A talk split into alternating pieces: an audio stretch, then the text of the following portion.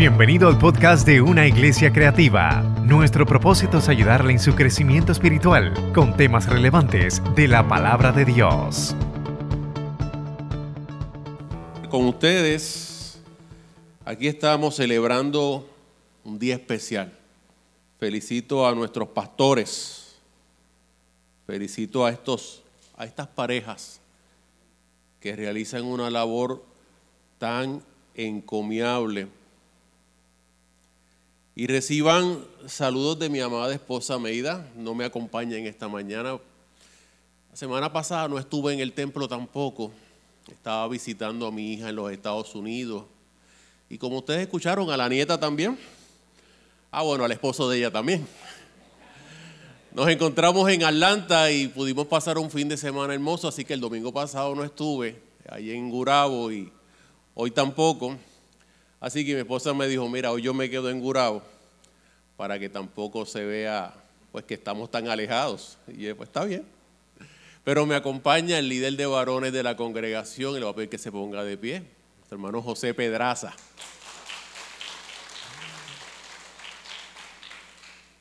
Pedraza es, es, un amigo, es un hermano, eh, una familia hermosa, él viene de Aguabuenas. Eh, y damos gracias al Señor por, por, la amistad que nos une también. A Pastor David y a Pastora Dinora, muchas gracias. Muchas gracias por la labor de ustedes. Esta semana, en conversaciones allá con el Ejecutivo, pues salió el tema de que yo iba a estar aquí hoy. Estaba el Pastor Morales, Pastor Luis Enrique Mercado, y eso, y comenzamos a hablar tantas cosas. David, tantas cosas hermosas allá en el distrito te reconocen como, como un excelente hombre de Dios y como un excelente amigo.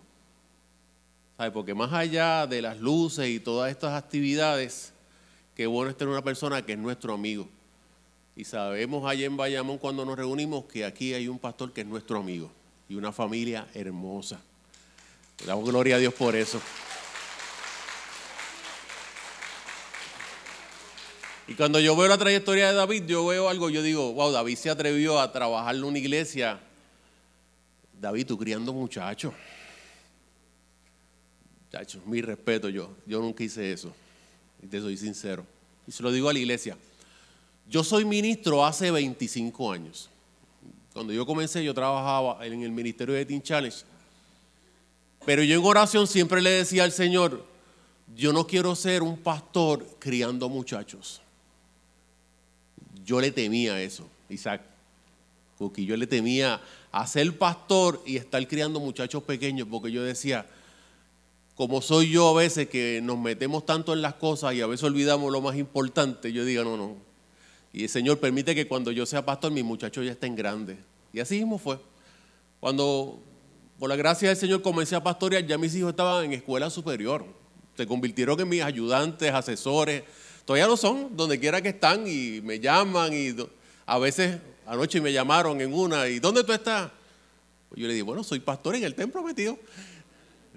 Muchas veces ellos me regañan y todo eso, pero David, tú aceptaste ese reto, el trabajar, el llegar hasta aquí y trabajar una hermosa congregación. A los que están aquí por primera vez y no tienen un lugar donde adorarles, exhorto a que aquí se queden, porque yo sé que es un lugar de grande bendición.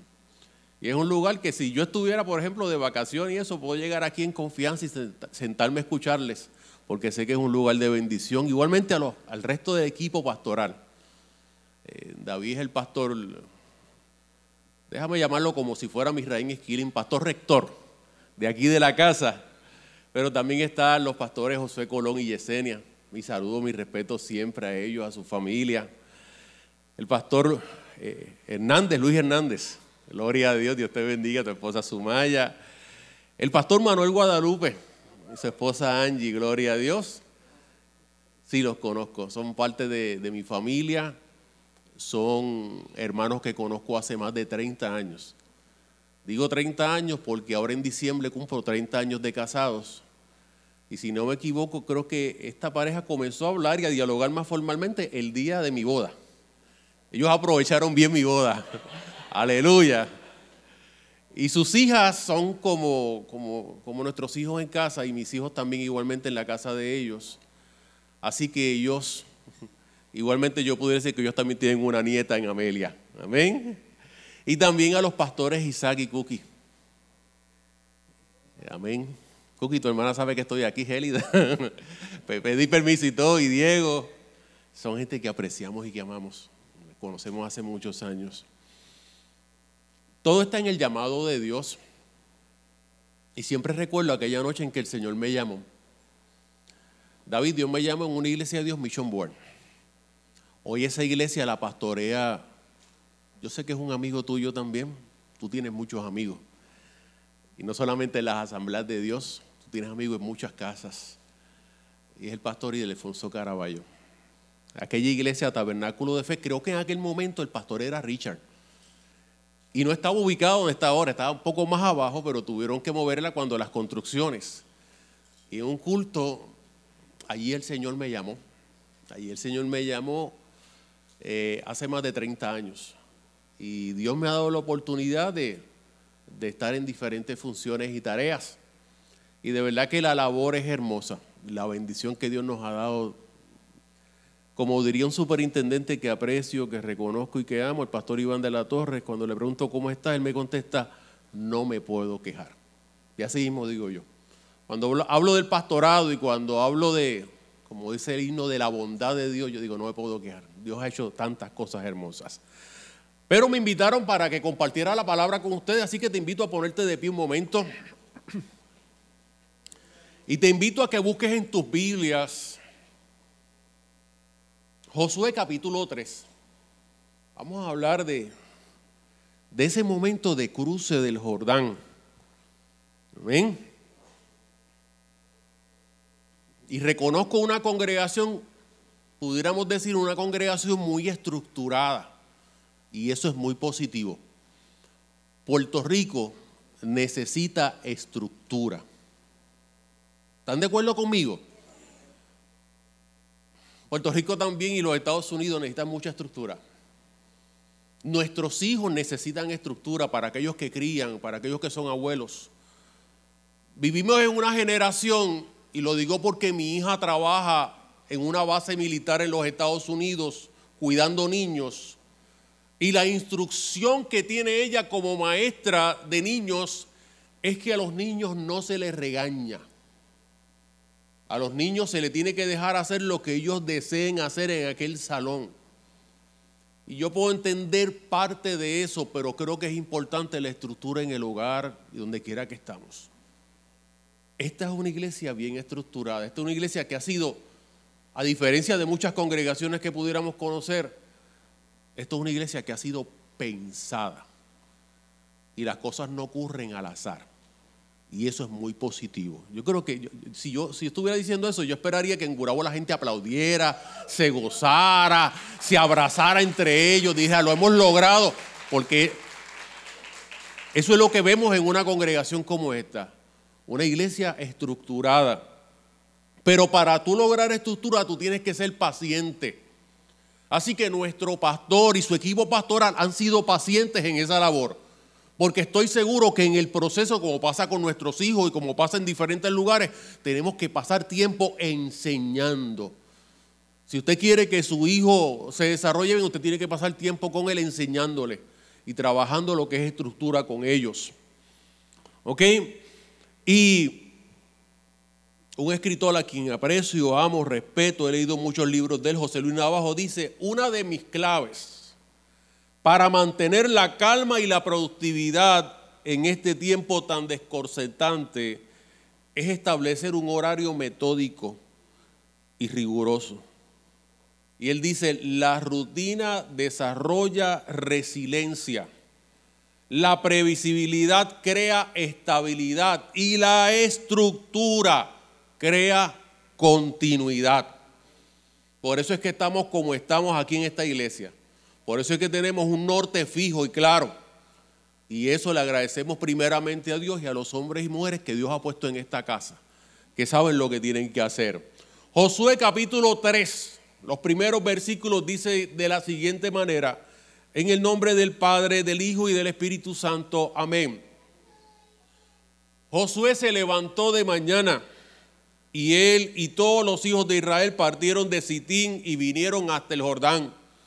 Y reposaron allí antes de pasarlo y después de tres días, tres días, los oficiales recorrieron el campamento y mandaron al pueblo diciendo, cuando veáis el arca del pacto de Jehová vuestro Dios y los levitas, sacerdotes que la llevan, vosotros saldréis de vuestro lugar y marcharéis en pos de ella, a fin de que sepáis el camino por donde habéis de ir, por cuanto vosotros no habéis pasado antes de ahora por este camino. Dios añada bendición a su palabra. Pueden sentarse y damos gracias a Dios por ella. Esta historia, aunque está relacionada y lo queremos traer dentro del contexto ministerial, pastoral, es aplicable a toda la iglesia, a toda la congregación. ¿Por qué? Porque todos estamos llamados a conquistar y todos tenemos ministerio. Vuelvo y repito lo mismo, todos tenemos ministerio. Y espero que estés de acuerdo conmigo en el capítulo 5 de Segunda de Corintios, después que leemos ese versículo muy conocido que todo aquel que está en Cristo es nueva criatura, dice que a nosotros se nos ha dado el ministerio de la reconciliación. Y si a todos se nos ha dado ese ministerio, todos de alguna manera somos somos ministros. A todos se nos ha llamado a conquistar. Y este camino de conquista también tiene obstáculos. ¿Cuántos de ustedes han enfrentado obstáculos en la vida? Yo enfrento obstáculos constantemente. Hace menos de media hora salí con el hermano Pedraza del templo y me encontré con un obstáculo que no vi. Y le metí un cantazo al carro. Aleluya. Son obstáculos que aparecen. Pero yo venía enfocado de que yo venía a predicar la palabra, así que lo demás lo atendemos después. Gracias a Dios no chocó otro carro. Pero todos tenemos obstáculos. Todos tenemos diferentes obstáculos. Así que nuestro camino ministerial o nuestro camino como creyentes es un camino que pudiéramos decir que es de rosas, de bendición, pero también incluye de vez en cuando sus espinas. Y debemos estar preparados para enfrentarlas pudiéramos comenzar como el pueblo de Israel con ciertos temores, con ciertas circunstancias. ¿Por qué? Porque no conocemos la ruta, no conocemos el futuro. Cuando Dios nos llamó, en el caso mío, no me puso un listado de situaciones, no me dio un orden específico, me dijo sencillamente, sígueme. Y al seguirlo he experimentado tantas cosas pero en su mayoría son todas positivas y aún las negativas, el Señor las ha utilizado para bien. ¿Cuántos dan gloria a Dios por eso? Dile a la persona que está a tu lado, aún las cosas negativas, el Señor las ayuda para bien. Dice, compártelo. Aún las situaciones negativas, el Señor las puede convertir en positivas. Amén. Así que al no conocer la ruta, viene el camino, surgen preocupaciones, surgen las quejas a veces aún podemos sufrir de ansiedad, desesperación. ¿Cuándo ocurrirá ese momento? Vivimos en un mundo y, hemos compartido con personas que reciben una palabra y piensan que todo lo que Dios lo hará, lo hará de inmediato. Y como espiritualizamos tanto las cosas, decimos, es que el Señor todo lo quiere a prisa. Y nos olvidamos que Dios se vale de procesos y situaciones para ir formando nuestro carácter. A veces podemos desarrollar muchas áreas en nuestra vida y talentos, porque qué muchos talentos tenemos, pero necesitamos también trabajar lo que es nuestro carácter como ser humano, lo que son nuestras relaciones. Es bien importante cuando nuestra hermana me estaba presentando y habló de las cosas. Para mí lo más importante es que mencionaran que soy esposo de Meida, que soy padre de Andrés y de Andrea y que tengo una nieta hermosa que tiene un año y ocho meses que se llama Amelia Isabel de los Santos Villanueva. Aleluya. Eso para mí es lo más importante. Lo demás es bueno y doy gracias a Dios, pero lo más importante es lo que Dios hace donde la gente no me ve realmente. Eso esa es mi experiencia. Las posiciones, damos gracias a Dios por ello, pero sé que son por un tiempo definido y en un momento dado dejaré de ser del asistente de Iván. Igualmente me iré conforme a mi casa y seguiré tomando café como tomo y seguiré viviendo mi vida tranquilamente. Esas son bendiciones que el Señor nos da a través de la gente. Igualmente el rol pastoral, ya llevo 11 años en ese rol.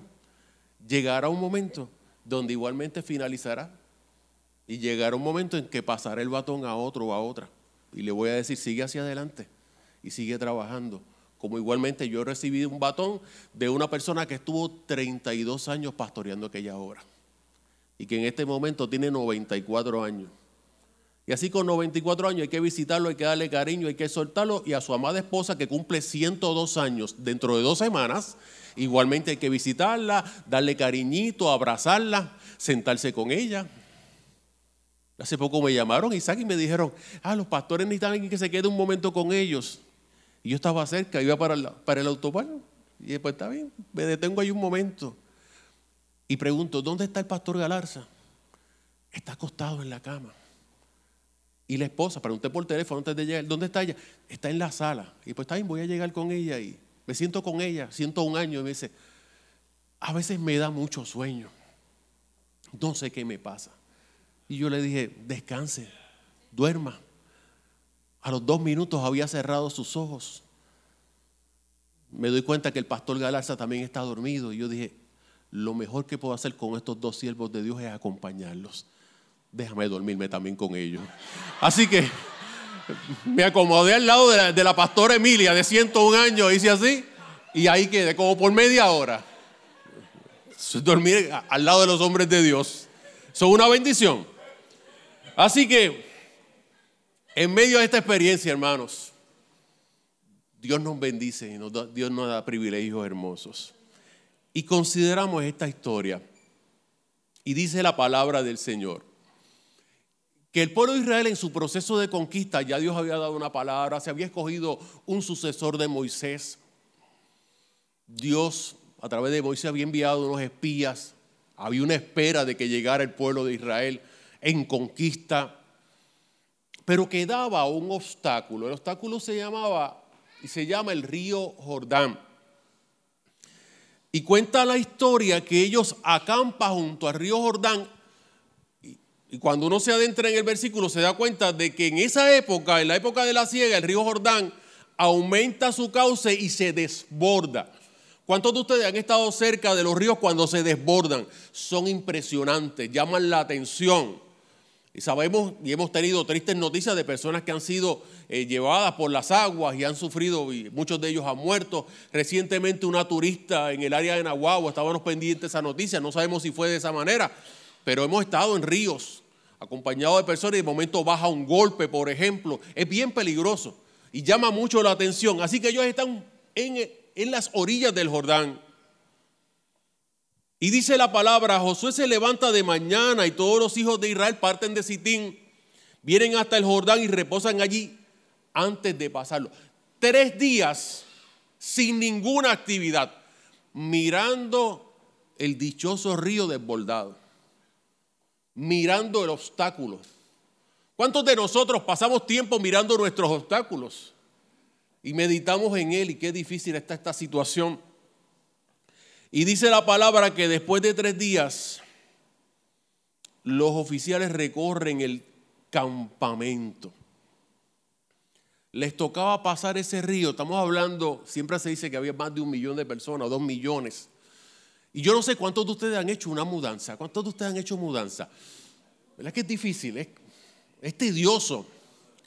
Así que yo no estoy pensando en uno o dos millones de personas. Yo estoy pensando en lo que esas uno y dos millones de personas cargaba. A veces se nos olvida que no solamente que cruzaron el Jordán o cruzaron el Mar Rojo, con todo lo que llevaban. El que no llevaba un perro, llevaba un gato, llevaba, llevaba animales, vacas, llevaba ropa. ¿Y cuántos de ustedes cuando va a hacer mudanza se da cuenta de que tiene cosas que le hace falta y tiene cosas que tiene que votar? Y hasta se desespera. Y siguen metiendo cosas en cajas. Y yo imagino a la gente con sus, en Puerto Rico le van con sus cachivaches y sus situaciones, esperando, esperando, esperando. Así que hay un obstáculo aparentemente imposible que está bloqueando el camino. Y es el Jordán. Y la pregunta que nos hacemos es, ¿Cómo entonces Dios hará para que podamos cruzar en este momento por este lugar que Él nos trae. Y dice la palabra que se les da un mensaje que dice, cuando vean el arca del pacto de Jehová vuestro Dios y los levitas sacerdotes que la llevan, vosotros saldréis de vuestro lugar. ¿Cuál es la señal para el cruce? Vamos a estar mirando hasta que pase, hasta que pase el arca del pacto de Jehová vuestro Dios y los levitas sacerdotes que la llevan. Tienen que mirar, tienen que estar pendientes porque ese arca va a pasar en algún momento y ahí vamos a ir. La historia dice que tenían que estar alejados de ella, casi un kilómetro, unos 900 metros. Posiblemente lo podamos relacionar a la santidad de Dios, que no, no nos podemos acercar demasiado, pero también ese espacio le daba la oportunidad para que todo el mundo observara todo el mundo podía ver lo que estaba ocurriendo. Fíjese la clave. El arca primero, el pueblo detrás. El arca representa la misma presencia de Dios. O sea, que allí Dios mismo estaba. Y vemos una instrucción para nosotros los ministros, para todo hombre y mujer que siga a Dios. Dios delante, nosotros detrás atentos al paso de Dios, atentos a la señal de Dios para hacer conforme a su propósito. Porque nosotros en ocasiones tomamos decisiones, hacemos carreras y tenemos diferentes labores, pero se nos olvida pedir dirección a Dios. Se nos olvida que hay que interceder, que hay que clamar y pedirle al Señor, Señor, ayúdame en medio de este proceso en que estoy fijando. Nosotros como ministros, a veces tenemos opciones y decimos, esta es la mejor, pero a veces no necesariamente. Hay momentos, y lo he podido ver en, mi, en mi vida ministerial, que si no estoy atento a lo que Dios quiere para mi vida, posiblemente tome decisiones solamente basadas en mi experiencia, en mi conocimiento. Y no necesariamente van a ser nuestros conocimientos los que nos van a dirigir en medio de este proceso hay momentos dados donde hay que ir a la presencia de Dios y decir, Dios mío, como tú quieras. ¿Cuántos dan gracias a Dios por eso? Hay momentos en que yo veo las opciones y yo digo, haz esto y que las cosas fluyan de esa manera. Yo soy el que tengo la experiencia, yo soy el pastor, olvídate, no hay problema. Pero en, algunos momentos Dios me da una, una sorpresa que uno no espera, pero me pasa porque no he clamado al Señor como se supone. Y dice la palabra, a fin de que sepáis el camino por donde debes ir. En otras palabras, tú no sabes cuál es el camino que te, que, te espera. Así que el arca te va a servir de instrucción para que entonces puedas cruzar. Tú no has pasado por aquí anteriormente. Y es lo que ocurre con nuestro futuro. Es un terreno que no conocemos. Pero el Dios a quien servimos conoce la ruta de todos nosotros. Y eso no importa que seas el ministro de la casa o la persona que yo hoy de visita. Dios conoce tu futuro. Dios conoce cuál es el proceso por el cual vivirás. Hermanos, y las sorpresas vienen, las circunstancias vienen. Los momentos agradables llegan, pero igualmente los momentos desagradables. El viernes estaba yo en mi casa con mi esposa, recibimos la noticia, la llamada diaria de mi hija y de momento mi hija me dice una palabra y me dice, papá, mi esposo lo activaron. Y yo le dije, defíneme activar. Y me dice, por la situación que está en el Medio Oriente, está esperando instrucciones y posiblemente en algún momento se lo lleven al área de allá. Todo cambia de momento. Ya me veía yo en un avión de nuevo, ya yo me veía eh, tratando de solucionar la circunstancia, ver qué puede pasar. Y esa es la vida de nosotros, pero la vida de todos ustedes cambia en cualquier momento. El martes estaba yo, hermano, en una funeraria. Que mucho visitamos la funeraria de los ministros. Lo que son las, funerarias y los hospitales, hermanos, lo visitamos más que Starbucks. Es una cosa terrible. ¿Dónde yo estaba? Yo estaba compartiendo con mi esposa en un funeral de una dama de 58 años, totalmente joven. Era hija de un, miembro de la iglesia que también había fallecido. Su papá era miembro de la Junta de Oficiales cuando yo fui escogido pastor. Se llamaba Eduardo, Eduardo Cruz. Tres semanas después de que muriera Eduardo, su esposa Carmen Aponte había fallecido. Ellos tuvieron cinco hijos y entre ellos una que se llama, o se llamó Lilian. Lilian para el año 2005 había recibido un trasplante de corazón. A los 40 años va con sus hijas que están en escuela intermedia, las va a llevar a la escuela y siente un fuerte dolor en su corazón. Tiene que ser atendida en aquel lugar cuando descubren tenía una función de 5% de ese corazón, con 40 años. La enfermera que la recibió en el Centro Cardiovascular de Puerto Rico y del Caribe estaba ahí en la funeraria y nos dice, ella era o trasplante o muere. Le hacen el trasplante en tiempo récord. Recibe orientación cuando ella despierta y le dicen las primeras noticias tienes un corazón nuevo. Ella no entendió. Le fueron explicando y le dijeron, este proceso de trasplante en el caso del corazón puede durar unos 10 o 11 años. Esta semana, el día 9, yo hubiese cumplido 18 años con un corazón que no era el de ella. Pero ella se dedicó a compartir con su familia. Yo le decía a mi esposa, ella sabía que en cualquier momento esto podía acontecer. Hermano, y si nosotros tuviéramos la conciencia de que en cualquier momento nosotros pudiéramos partir, nosotros viviríamos de una vida de una manera distinta. Yo creo que nosotros amaríamos de una manera distinta. Yo, yo pude compartir con ellas, con su esposo, con sus hijas. Hermano, la manera que ella trató con sus hijas, la manera que compartía con sus hermanas, la manera que, que trabajó su vida de ahí en adelante, su vida cambió totalmente. Ella trató de disfrutarse su vida, disfrutarla con su familia de una manera especial. Trabajó hasta viernes en la escuela, siguió siendo maestra, siguió, trabaja el viernes su día completo y sábado sintió ciertos síntomas en su casa y de su casa no salió. Salió a la presencia del Señor. Así es la vida, hermanos. Así es la vida. Tiene unos procesos que en ocasiones no entendemos. Por eso es que tenemos que tratar, hermanos, de disfrutar lo que tenemos. Hoy usted tiene una esposa, un esposo, unos hijos, disfrútelos. Y el día que el pastor quiera ir a ver nietas y hijas y a los Estados Unidos, hermano, empújelo y que se vaya, con Dinora y todas esas cosas y que disfrute. ¿Verdad que sí? Hay que aprovecharlo.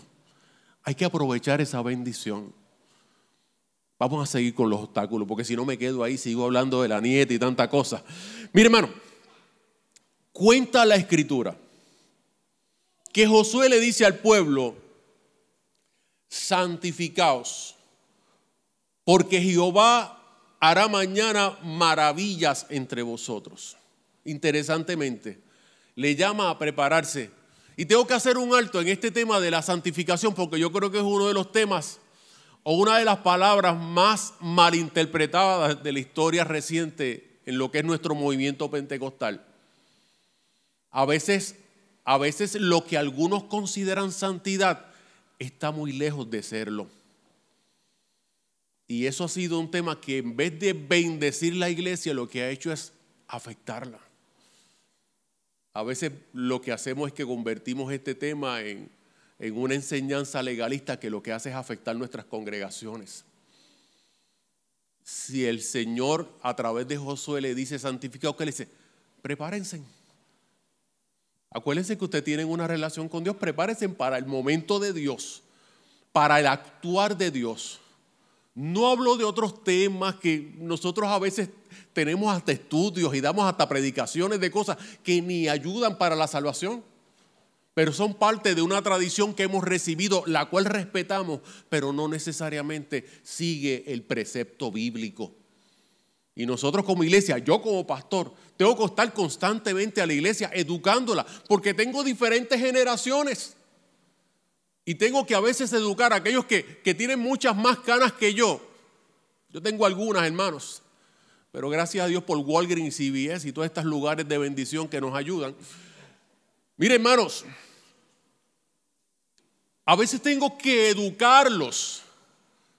Y a veces tengo que mostrarle como que lo que a ustedes le preocupan no debe ser de preocupación.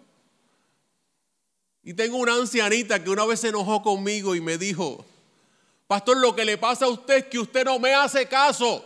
Porque siempre estaba criticando, criticando. Y yo le dije, hermana, usted tiene toda la razón. Yo a usted no le hago caso. Porque si le hiciera caso, hermano, me vuelvo loco. Así que el pueblo tenía que prepararse para la acción de Dios. Tenían que prepararse para ese momento especial donde Dios se iba a manifestar. Esto sería una batalla en términos humanos, pero también sería espiritual. Y Josué requería que el pueblo tuviera esa preparación. Significa que ellos tenían que separarse, prepararse y enfocarse en el Señor, porque muchas veces nos desenfocamos y ver qué Dios tenía planeado para ellos. Amén. Así que para poder ver el camino del arca que iba a pasar frente a ellos, tenían que prepararse. Para tú poder ver la bendición de Dios, te tienes que enfocar en Él. Somos fácilmente distraídos. ¿Cuántos de ustedes se distraen mucho? ¿Cuántos de ustedes pueden estar frente a un plato de comida suculento? Una cosa de bendición. Y aparece un pequeño insecto llamado mosca. ¿Cuántos de ustedes pierden la comunión cuando cerca de su comida hay una mosca? Terrible. Terrible. Dios, Dios está trabajando conmigo en eso. En mayo yo estuve en Cuba. Gracias a Dios, Dios me ha dado la bendición del último año estar tres veces allá. Y nos reciben, hermanos, con ese amor, con ese cariño. Y nos van a preparar la comida. La comida está lista. Me dicen, suban, hermanos, coman con nosotros. Y cuando veo las hermanas, hermanos, las hermanas hacían esto frente a la comida.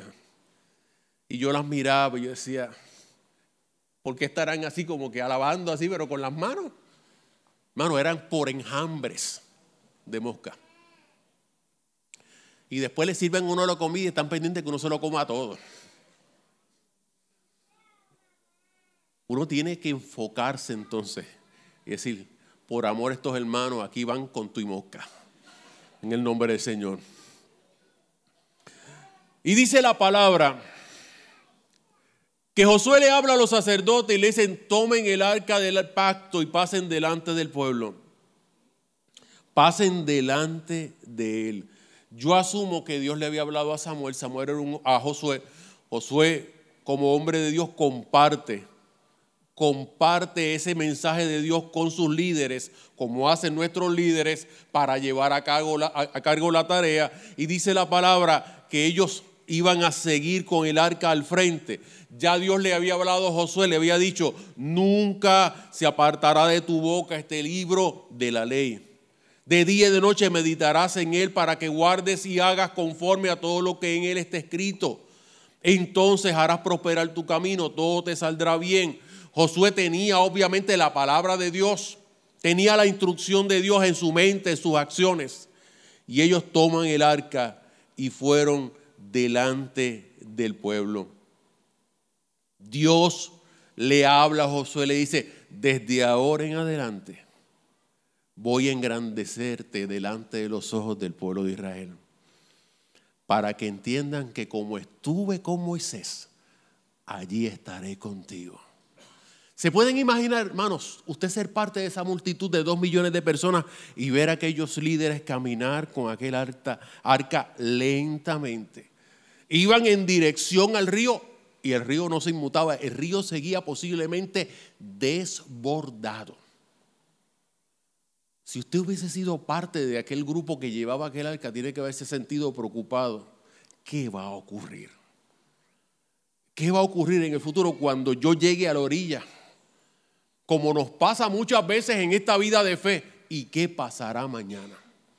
¿Cuántas veces los ministros de esta casa se han hecho esa pregunta? ¿Qué pasará mañana? ¿Qué pasará mañana cuando tenga esta actividad? ¿Qué pasará mañana cuando me reúna con este hermano? ¿Qué pasará mañana cuando me reúna con la junta? ¿Qué pasará mañana cuando vaya a esta oficina a hacer esta gestión en favor del templo? ¿Qué pasará? Y vemos las aguas desbordadas, desbordadas. Y en medio de ese proceso, mire lo que hace Josué. Josué le dice a los hijos de Israel, acercaos y escuchad las palabras de Jehová. Clave, el hombre de Dios, en los momentos de incertidumbre, clama a la palabra de Dios. Nosotros somos gente del libro, somos gente de palabra. Y compartimos en medio de incertidumbres, predicamos la palabra del Señor. Yo he visto a su pastor, yo he visto a sus pastores en los momentos de crisis donde hemos estado juntos, yo los he visto a ellos que compartiendo esperanza a través de la palabra del Señor. Porque la esperanza lo cambia todo. Y la esperanza tiene nombre y se llama Jesucristo. ¿Cuántos alaban al Señor? Josué les dice, en esto conoceréis que el Dios viviente está en medio de vosotros y que Él echará delante de vosotros a vuestros enemigos. He aquí el arca del pacto de toda la tierra pasará delante de vosotros en medio del Jordán. Tomen doce hombres, uno de cada tribu, y cuando las plantas de los pies de los sacerdotes que llevan el arca del Señor de toda la tierra se asienten en las aguas del Jordán, las aguas del Jordán se dividirán.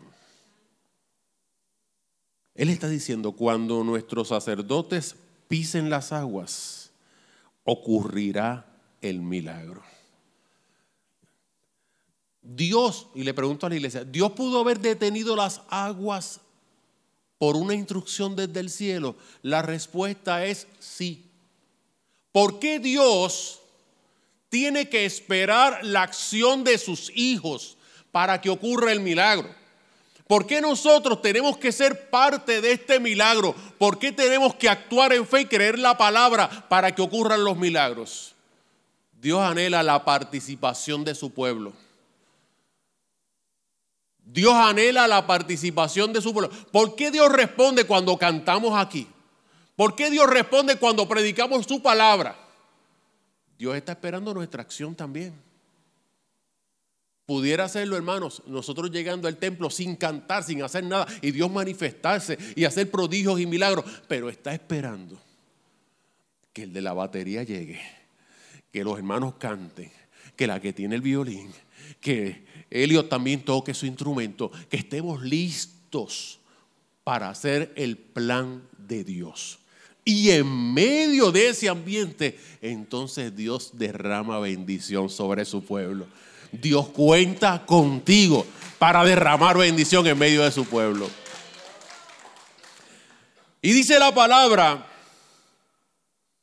que ocurre ese momento, aconteció cuando partió el pueblo, que los sacerdotes que llevaban el arca entraron en el Jordán y los pies de los sacerdotes que llevaban el arca fueron mojados a la orilla del agua.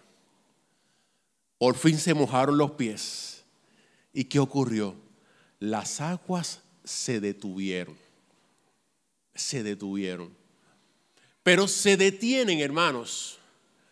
Y si tú secas un lugar que está mojado, puede ser, pudiéramos pensar que aquel lugar estaba lleno de fango. Pero cuenta la historia que se secó completamente. Y cuenta la historia que las aguas se detuvieron a unos 25 kilómetros al norte. Algunos creen que lo que ocurrió, fíjense lo que algunos interpretan de manera humana, dicen, lo que ocurrió fue un temblor de tierra. Esto es una teoría. Y en medio de ese temblor cayó tierra a esa área del río y el agua se detuvo. Es como si hubiese sido eh, una compuerta, como si estuviéramos en la represa, donde el agua se detiene. Y vamos a decir que eso sea cierto, teóricamente. Óigame, pero eso ocurrió en el momento que aquellos hombres en obediencia a Dios pusieron sus pies en el río Jordán. ¿Cuántos alaban al Señor?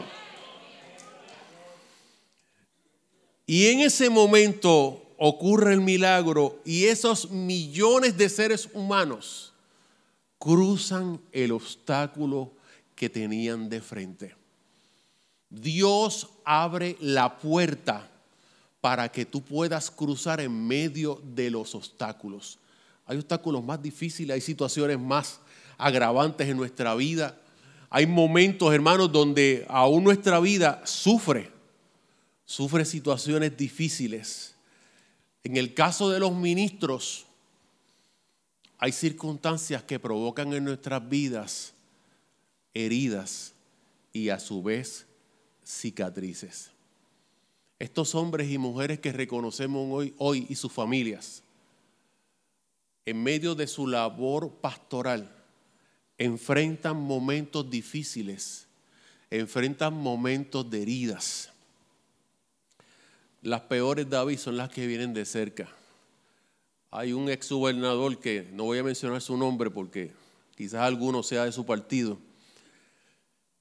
que dice que cuando fue gobernador estaba listo para las lanzas, pero no estaba listo para los puñales. Así él dice. Estaba listo para las lanzas del enemigo, pero no estaba listo para los puñales de los que decían ser sus amigos. Y vienen momentos difíciles, momentos que provocan dolor, momentos donde esperábamos unas cosas y ocurrieron otras. Pero esas cicatrices son las que identifican muchas veces a nuestros ministros. El ministro que me, que me diga, todo lo que yo he vivido en el ministerio es bueno, nunca he tenido problemas, nunca he tenido dificultades. A todo el mundo yo le digo y obedece. Yo cito a los hermanos a las 7 de la noche y me llegan a las 6 y 20 todos. Este, todos se estacionan bien en el estacionamiento, todos están eh, listos para celebrar el culto en hora, todo el mundo está de acuerdo con todo. Yo digo, espérate, esto no, esto no parece humano, esto que yo estoy escuchando, esto es una historia de Disney o algo así. Sin embargo, cuando batallamos y luchamos, de esa manera vamos aprendiendo y vamos madurando y nuestro carácter se va formando.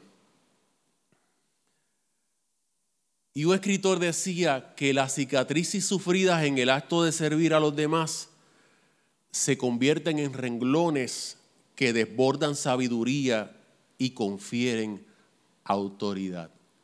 Les repito, las cicatrices, y esto va para los ministros, las cicatrices sufridas en el acto de servir a los demás se convierten en renglones que desbordan sabiduría y autoridad.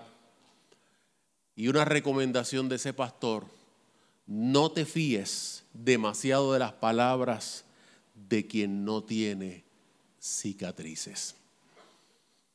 Eso es lo que le confiere autoridad a un ministro sus dolores de cabeza, sus experiencias, sus momentos de dificultad, sus cruces del Jordán, sus momentos donde se pararon en la orilla, arca en mano y dijeron, vamos para adelante. El río está desbordado, vamos hacia adelante porque Dios nos dijo que cruzaremos. Y lo vamos a hacer en el nombre de Jesús. Parece difícil, ¿Por qué no escogieron otro momento? ¿Por qué no escogieron otra ruta? ¿Por qué no escogieron el momento del año donde el río tenía menos cauce? Dios dijo que era en el momento en que estaba desbordado. ¿Por qué fue en el momento en que se escogió David que llegaras hasta aquí, en el momento histórico, un tiempo difícil? Yo estoy seguro que te tocó trabajar con un legalismo más fuerte de lo que pudiéramos trabajar ahora. Gente acostumbrada a un tipo de experiencia y llega un pastor joven que sigue siendo joven a trabajar y a cambiar una cultura de una iglesia. Déjeme decirle que eso es una tarea difícil, pero pudiera decir, como dice el Antiguo Testamento, hasta aquí nos ha ayudado el Señor. Así que Dios le ha dado la victoria, Dios le ha dado bendición y dirección en medio de las tareas que le toca realizar.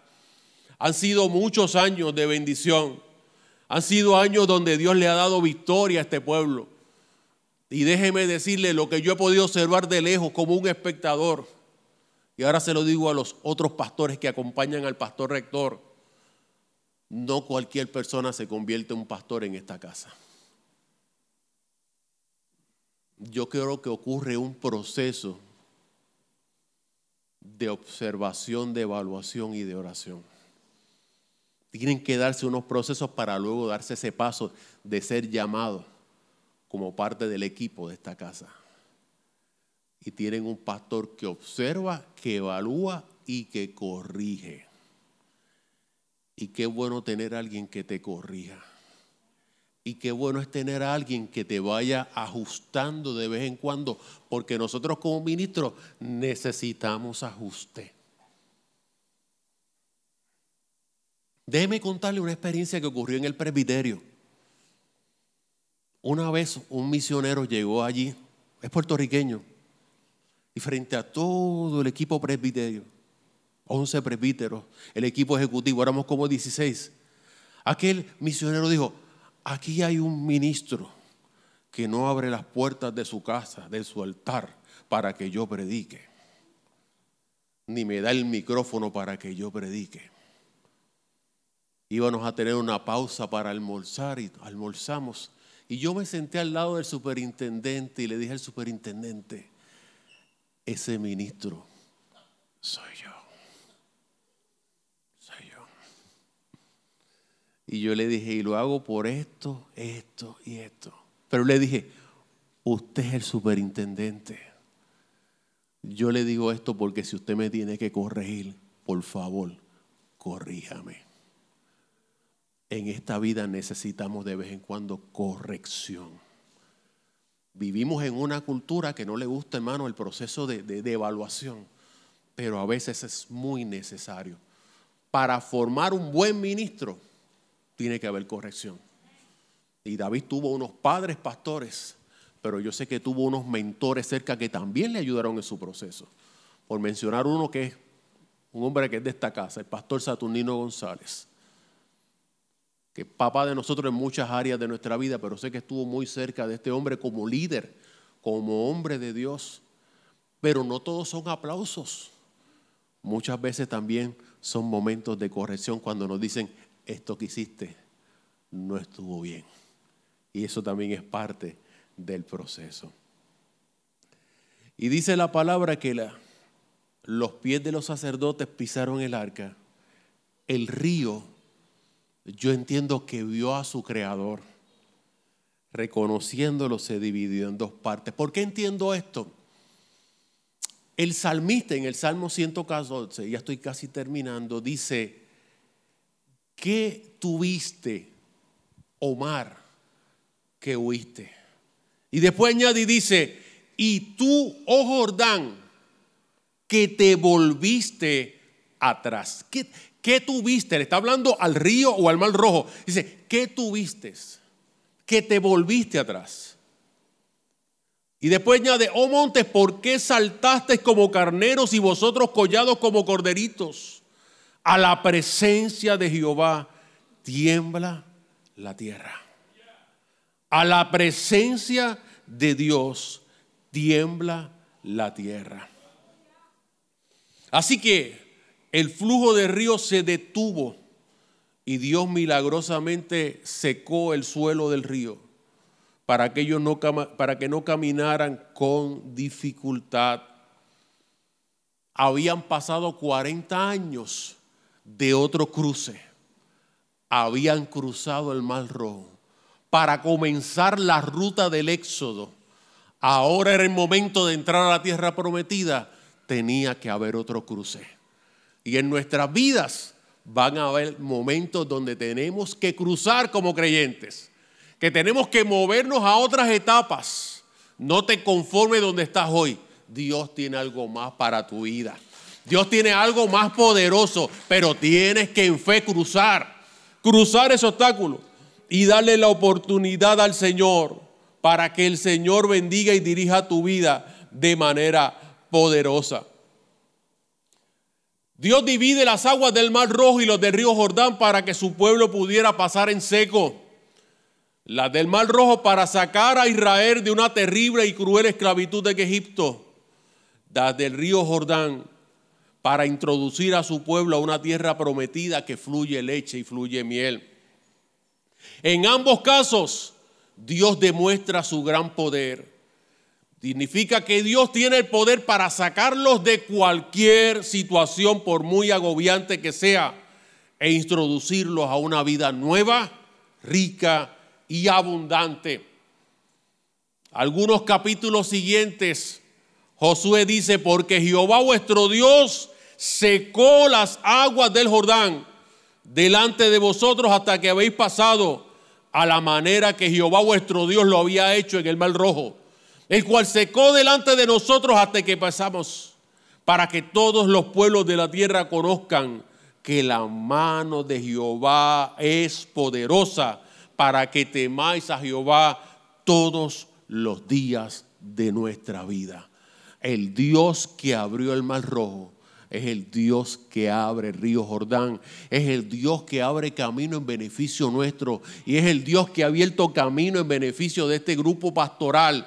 Ha abierto camino para que podamos seguir hacia adelante y Dios nos dice, sigue conquistando. Todavía hay ríos, hay mares que pasar.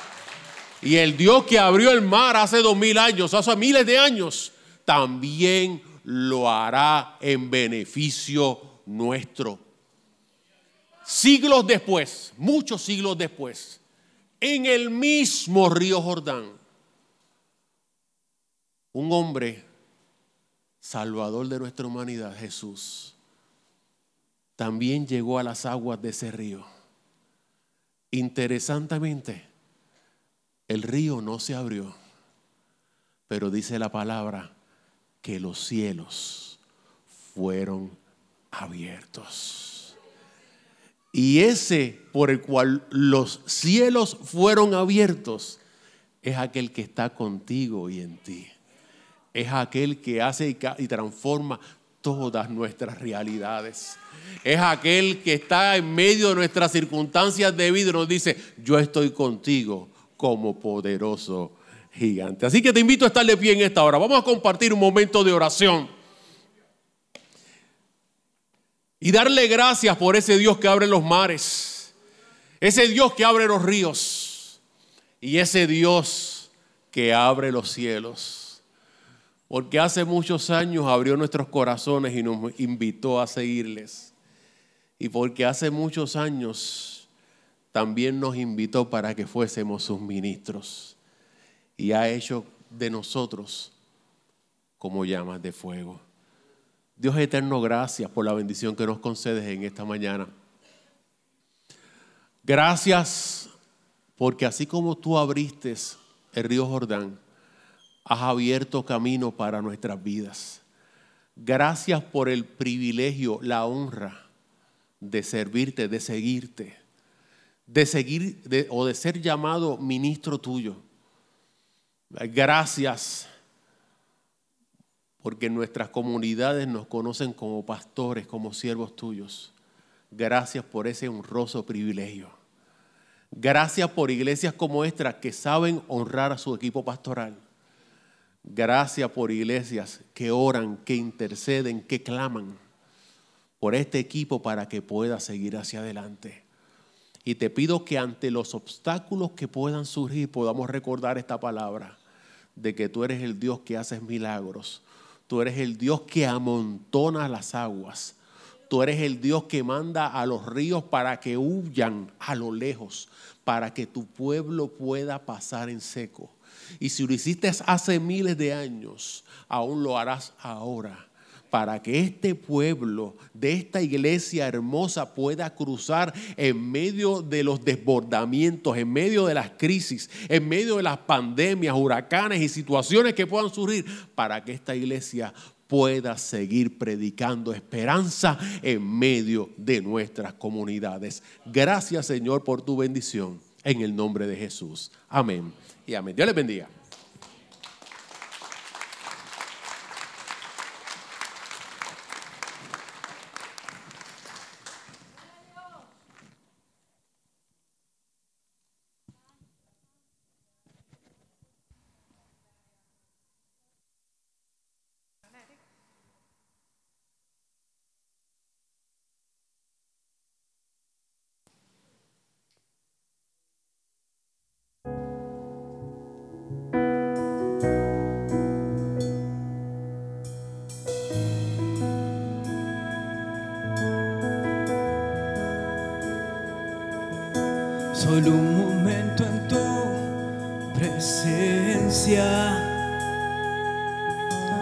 puede todo transformar. Solo un instante aquí en tu gloria y nada vuelve a ser igual. Sé que estás aquí. Espíritu de Dios Llena este lugar, nuestro corazón vuelve a despertar. Espíritu de Dios, sopla otra vez. Nuestro corazón quiere responder.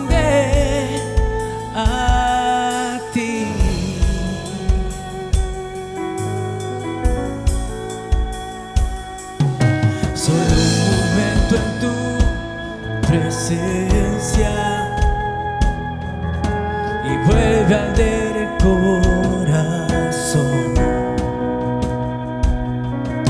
Solo un instante aquí tu gloria restaura nuestra adoración. Sé que estás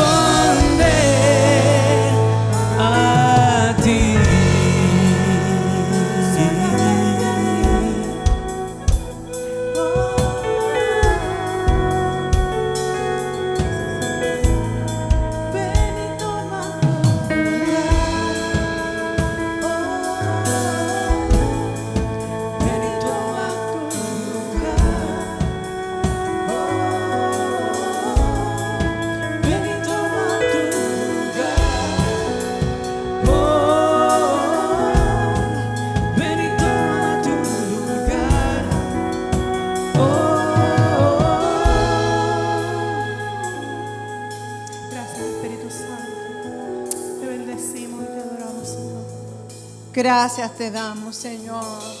Vamos a darle un aplauso por la vida del pastor Andrés Villanueva, por haber traído una palabra tan hermosa en esta mañana. Le adoramos y exaltamos. Pueden sentarse, mis amados. En esta mañana, eh, como parte de la reflexión, estuve compartiendo con ustedes que hoy es día de apreciación pastoral y para nosotros es un acto de adoración, es un acto de alabanza, porque somos agradecidos por lo que Dios nos ha dado. Pero ¿por qué lo hacemos? Lo hacemos porque la Biblia nos enseña a honrar, a respetar y a amar a nuestros líderes, como mencionaba cuando leímos Primera de Tesalonicenses 5:12 porque reconocemos que el trabajo en el Señor es gratificante, pero también puede ser un camino difícil cuando se experimentan injusticias, crisis y situaciones difíciles. Eh, mencionaba el pastor Villanueva, ¿verdad? Que muchas veces están preparados para las lanzas, pero no para las dagas. Y esas son situaciones difíciles que cada pastor ha pasado. Y se lo digo como hija de pastor que fui sé ¿verdad? de qué se, trata esta situación. Porque existen estadísticas que recuerdo hace algún tiempo el pastor Manuel compartió con nosotros sobre pastores que muchas veces dejan su llamado porque se sienten solos y porque sienten que la carga es muy pesada. Pero también decían esas mismas estadísticas que una iglesia saludable honra a sus pastores y reconoce la labor que realizan, los valoran y los ama. Y eso es juicio. Nosotros somos de los que valoramos y amamos a nuestros pastores. Porque Dios nos ha regalado no solo pastores, sino que nos ha regalado compañeros de camino, nos ha regalado guías espirituales que han bendecido nuestras vidas de muchas maneras. Y yo sé que no ha sido solamente mi experiencia personal, sino la de cada uno de ustedes. Porque como dice nuestra pastora Dinora, el que ama, cuida. Y nosotros amamos y cuidamos a nuestros pastores. Así que yo le voy a pedir a cada familia pastoral, porque nosotros no solamente apreciamos a los pastores, apreciamos a las familias también. Le pedimos que pasen por favor al altar. Pastor David, Pastora Dinora con Anaís, Pastor Isaac, Pastora Cookie, Pastor Manny, Pastora Ángela con sus hermosas niñas, Pastor Josué, Yesenia, Pastor Luis Sumaya, Leimi, por acá también. A cada uno de ellos, ¿verdad? Le pedimos que pasen al altar, tomen su lugar. Y le voy a pedir a la diaconisa Julia y al diácono Efraín Tavales que también me acompañen al altar en este momento.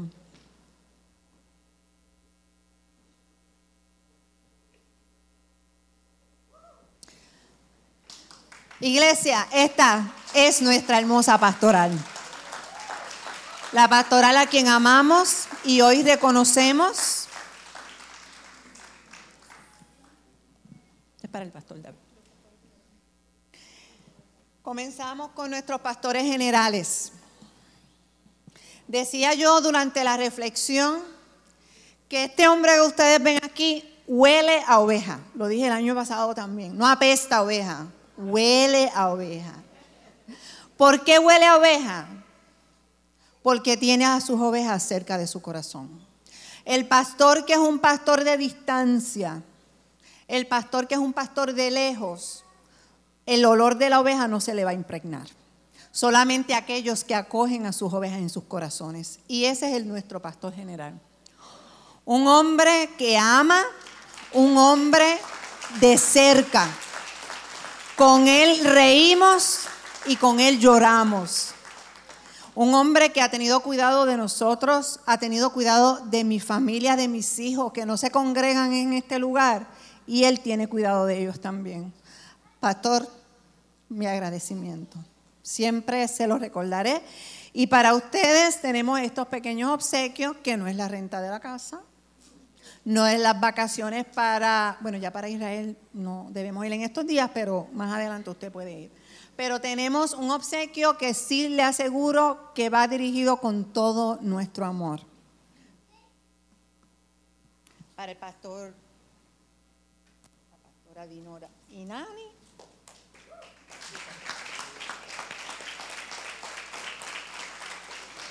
Y vamos a tener entonces a la hermana Julia, honrando entonces a los pastores de Kadash y a los pastores asistentes.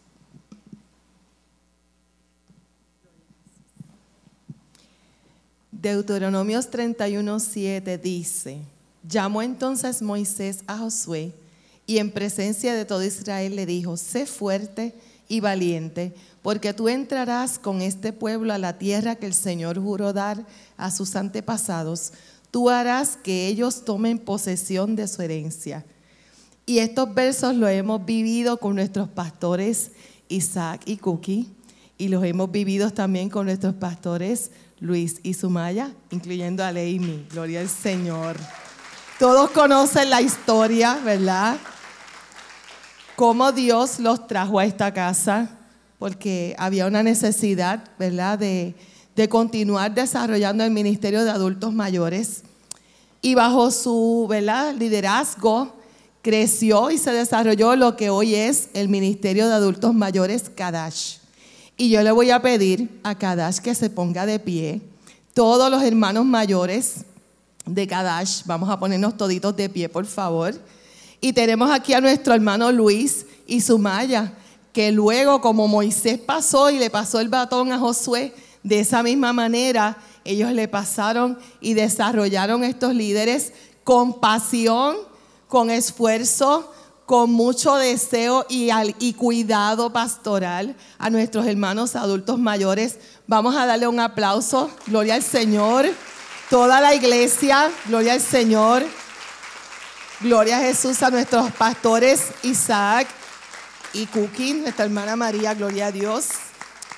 Y por nuestra familia pastoral, Luis Sumaya. Y Dios les bendiga mucho. Los amamos un montón en el Señor.